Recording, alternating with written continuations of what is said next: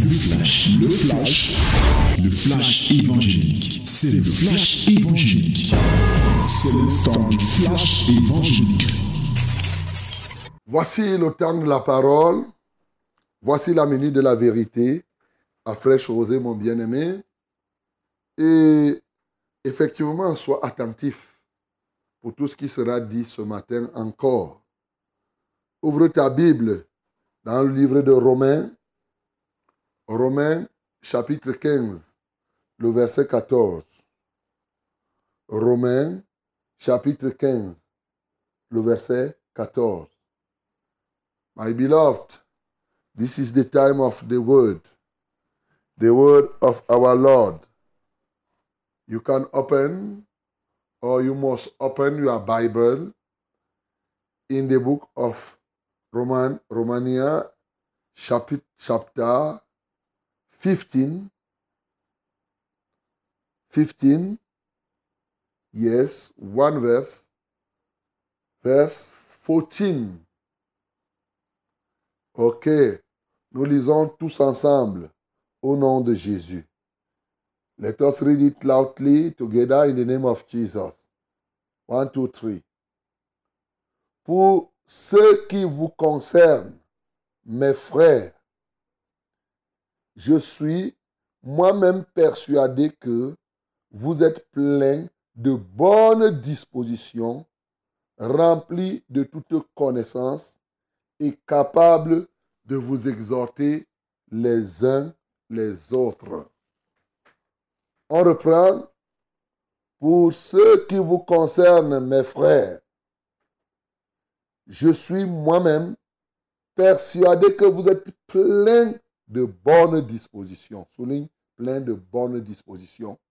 Remplis de toute connaissance, en capacité et capable de vous exhorter les uns les, les autres.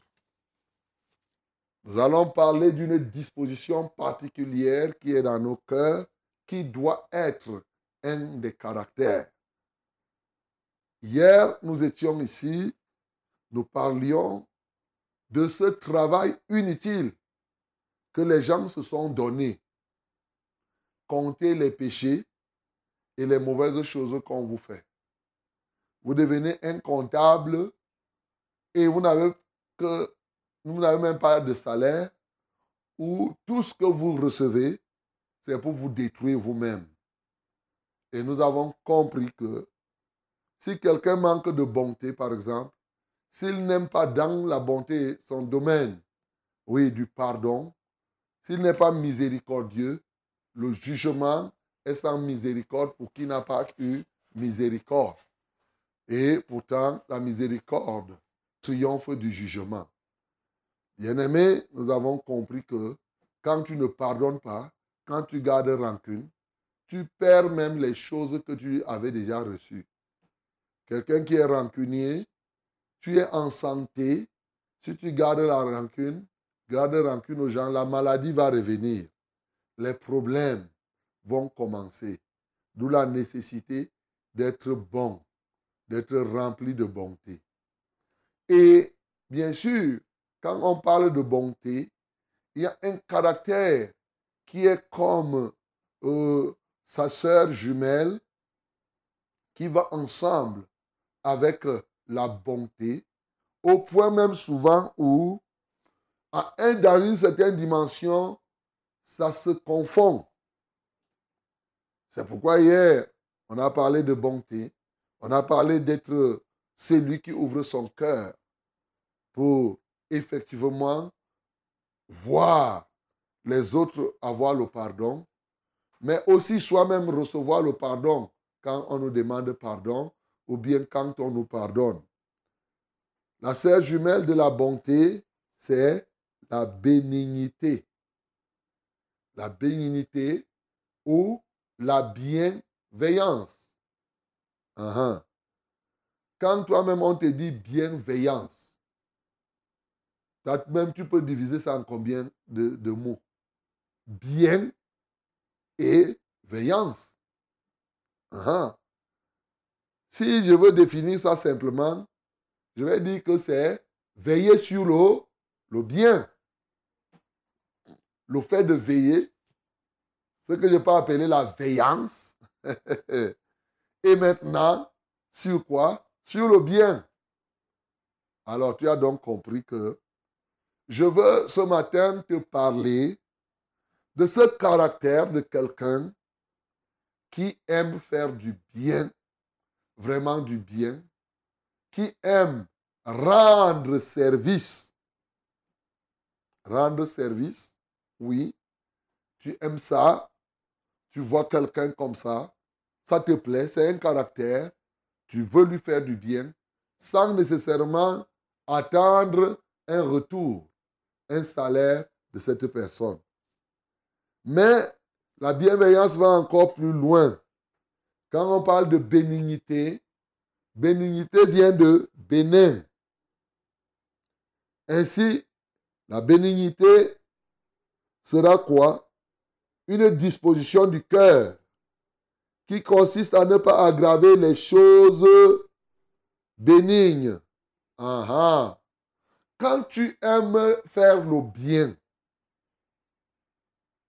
bien-aimé, tu prends les choses à la juste mesure. Au point même où, parce que tu aimes faire du bien, tu n'aggraves pas les situations. Vous savez qu'il y a des gens qui aiment aggraver un problème, une parole, il prend ça, il tourne ça, il cherche des implications aussi aggravantes. C'est l'absence de bénignité. Quelqu'un fait quelque chose, il y a une disproportionnalité entre la décision que tu prends pour sanctionner par exemple un enfant et ce que l'enfant a fait. Il y a une disproportionnalité entre les paroles qui sortent de ta bouche et l'acte que quelqu'un vient de poser. Il y a des moments où quelqu'un parle. Tu as posé un acte, mais les paroles qui suivent après, tu te poses des questions que c'est vraiment seulement ce que je viens de faire là. C'est ça qui fait qu'on parle, on bavarde, on dit ceci, on commence à impliquer, ainsi de suite. Oui, il y a des gens qui ont l'art de l'aggravation des situations. Que ce soit par les paroles, que ce soit par les gestes, euh, ça peut être sincère, ça peut être dans l'hypocrisie. Vous savez, dans les deuils, puisque nous sommes euh, vendredi aujourd'hui, euh, dans les deuils, souvent, il y a des gens qui pleurent tel que tu vois quelque chose, ils pleurent, ils font ceci, ils se tapent au sol pour qu'on ait l'impression qu'ils aggravent la situation.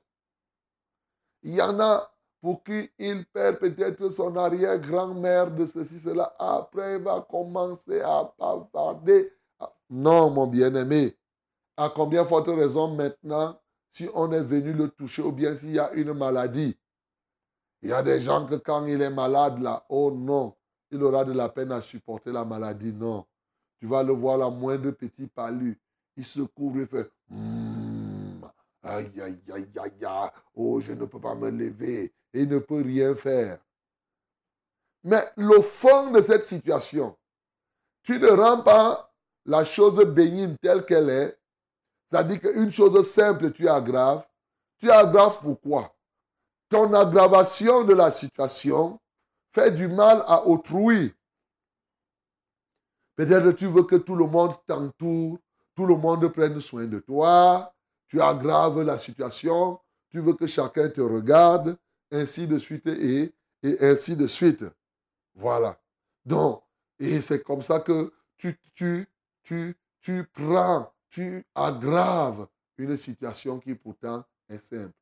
J'ai souvent vu ici, souvent c'est un péché de l'exagération.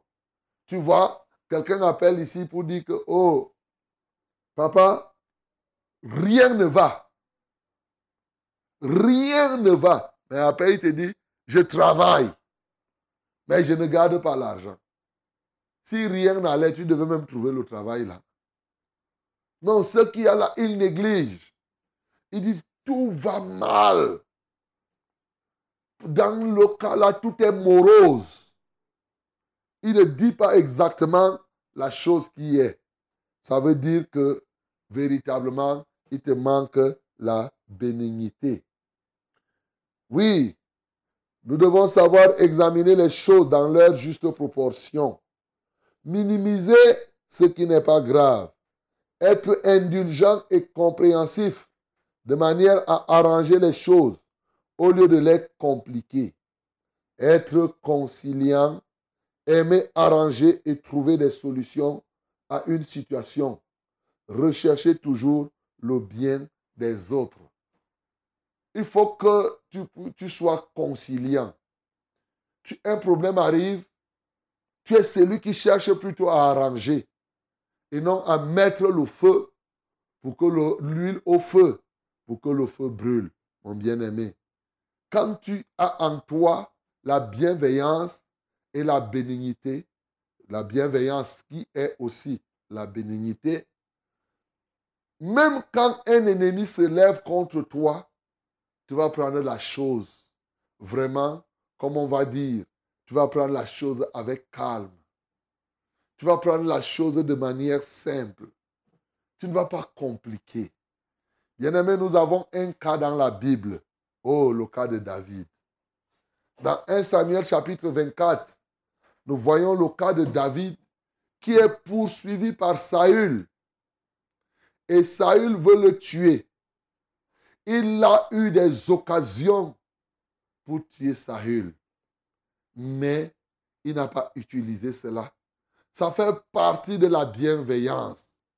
Il est, oui, il a eu, Saül même le reconnaît, il a eu de la bienveillance sur lui parce qu'il aurait pu détruire. Il a pris cela au point où, bien que Saül était en train de chercher à le tuer, il prenait cela et dit que qui suis-je? Comment toi, un roi comme ça, tu peux te mettre à poursuivre un chien Il y a quoi? Ce n'est pas un grand problème. Hein? Au point où il n'a pas pu tuer Saül, mon bien-aimé. Il dit non, il ne posera pas la main sur loin de l'éternel, mon bien-aimé. Quelle merveille! Ton ennemi veut te tuer tu as l'occasion. D'ailleurs, même les troupes de David, c'est aujourd'hui que Dieu te donne ton pire ennemi. Il dit zéro. Loin de moi. Vraiment, l'idée même de poser ma main sur loin de l'éternel. Je vous ai dit qu'au fond, il y avait ce qu'on appelle l'amour en profondeur. L'amour en intensité. Qui consiste à faire quoi? À faire la différence entre le comportement de quelqu'un et la personne elle-même. Et quand tu as cette qualité d'amour, bien sûr, il y aura en toi de la bienveillance. Parce que le but, c'est de chercher à résoudre le problème. David voulait tout, il faisait tout pour que le problème, il n'y ait pas de problème entre lui et Saül, ce qui n'était pas le cas pour Saül. Voilà. Donc, mon bien-aimé, c'est ça justement qui te pousse à l'indulgence. L'indulgence de manière positive. C'est ça, parce que la bienveillance, bien sûr, comme vous savez, c'est dans un sens aussi, ça va dans le sens de la miséricorde. Quand quelqu'un te fait quelque chose, tu analyses vraiment. C'est ça qui va dans le sens aussi de la bonté, il est facile pour toi de pardonner. De pardonner. Parce que tu prends les choses aussi simples que possible. Ça ne veut pas dire que tu vas une chose qui est foncièrement grave. Tu vas prendre une autre tournure. Non, tu ne mens pas. Mais tu sais trouver des circonstances atténuantes pour que la sanction que tu prends notamment vis-à-vis d'autrui, soit la moindre. Oui, c'est un peu le rôle des avocats. Vous savez, quelqu'un peut tuer, quelqu'un peut faire. Qu'est-ce qui se passe? Un avocat qui part plaider va chercher à susciter la bienveillance du juge. Il ne va pas dire au juge, sois bienveillant. Mais il va trouver des éléments dans la loi qui atténuent la peine de ce monsieur. On dira donc qu'il est en train d'attiser la bienveillance. Il va dire, oui, il a volé. Mais monsieur le président, est-ce que vous pouvez regarder que cet homme était dans une situation où s'il n'avait pas volé, il serait mort? Au moins, parce qu'il a volé là maintenant, il est encore en vie. Il n'avait pas une autre solution. Le juge va comprendre et bien entendu pourra eh, ne rien faire. En tout cas, même s'il faut punir, il va user de miséricorde. Il va user de ce qu'on appelle bienveillance. Il aura pitié de lui. Il aura bien entendu manifesté la bénignité vis-à-vis de lui. Nous vivons aujourd'hui, bien aimés, dans un siècle où les gens veulent compliquer toutes choses. On te pose une simple question, tu la compliques, tu cherches, tu cherches les poils sur le dos de la grenouille. Bien-aimé, ne cherche pas les poils sur le dos de la grenouille, ça n'existe pas. Cherche, tu cherches quoi? Il n'y a pas les poils sur le dos de la grenouille. Mais toi, tu veux les faire pousser. Non. Tu compliques, tu compliques. Non, mon bien-aimé. Ce matin, il est question pour toi d'avoir de la bénignité, d'avoir de la bienveillance. C'est une très, très bonne chose. Parce que par ta bienveillance, oui, tu seras élevé. Par ta bienveillance, tu seras, tu sortiras avec grandeur.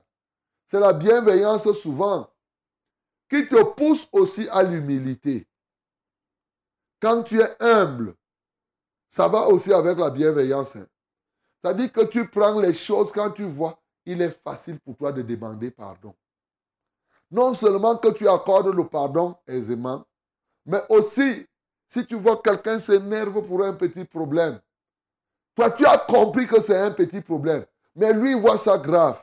Tu vas lui dire, mon frère, accorde-moi le pardon. Je regrette d'avoir fait ça. Il va, il va être content. Ça t'a poussé à être humble. Bien-aimé, c'est ce qui manque aujourd'hui dans plusieurs familles. C'est ce qui manque dans plusieurs entreprises. C'est ce qui manque, oui, dans notre société. Chacun veut se sentir vraiment, il prend les choses, il aggrave, il prend pour, pour t'infliger une peine que tu ne peux pas supporter. Mon bien-aimé dans le Seigneur, ce matin, il est bon que nous ayons ces bonnes dispositions. Voilà pourquoi l'apôtre a dit, pour ce qui vous concerne, mes frères, je suis moi-même persuadé que vous êtes pleins de bonnes dispositions. Ces bonnes dispositions, ça s'appelle la bénignité. Oui, tu dois être plein de bonnes dispositions, des bonnes dispositions à servir quelqu'un, des bonnes dispositions à, faire du bien sans attendre un retour. Oui, des bonnes dispositions pour exhorter les uns et les autres. Et c'est bien quand tu exhortes avec dans le cœur, pas d'arrière-pensée, pas de dispositions divergentes.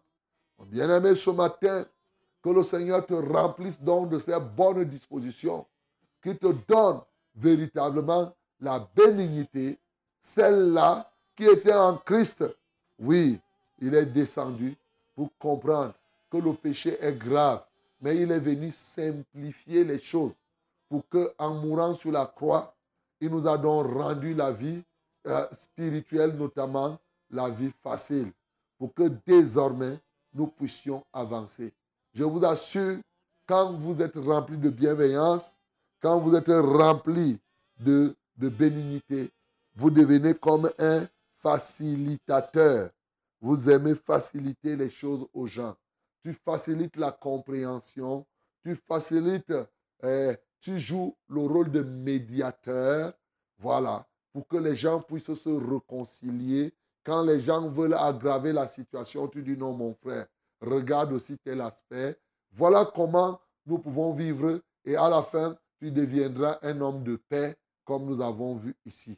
Bien-aimé dans le Seigneur, reçois donc ce matin ce caractère de bienveillance comme cela est dans la vie de Christ et dans la vie de notre Dieu au nom de Jésus. Que le nom du Seigneur soit glorifié. C'était, le flash, le flash évangélique. C'était le flash évangélique.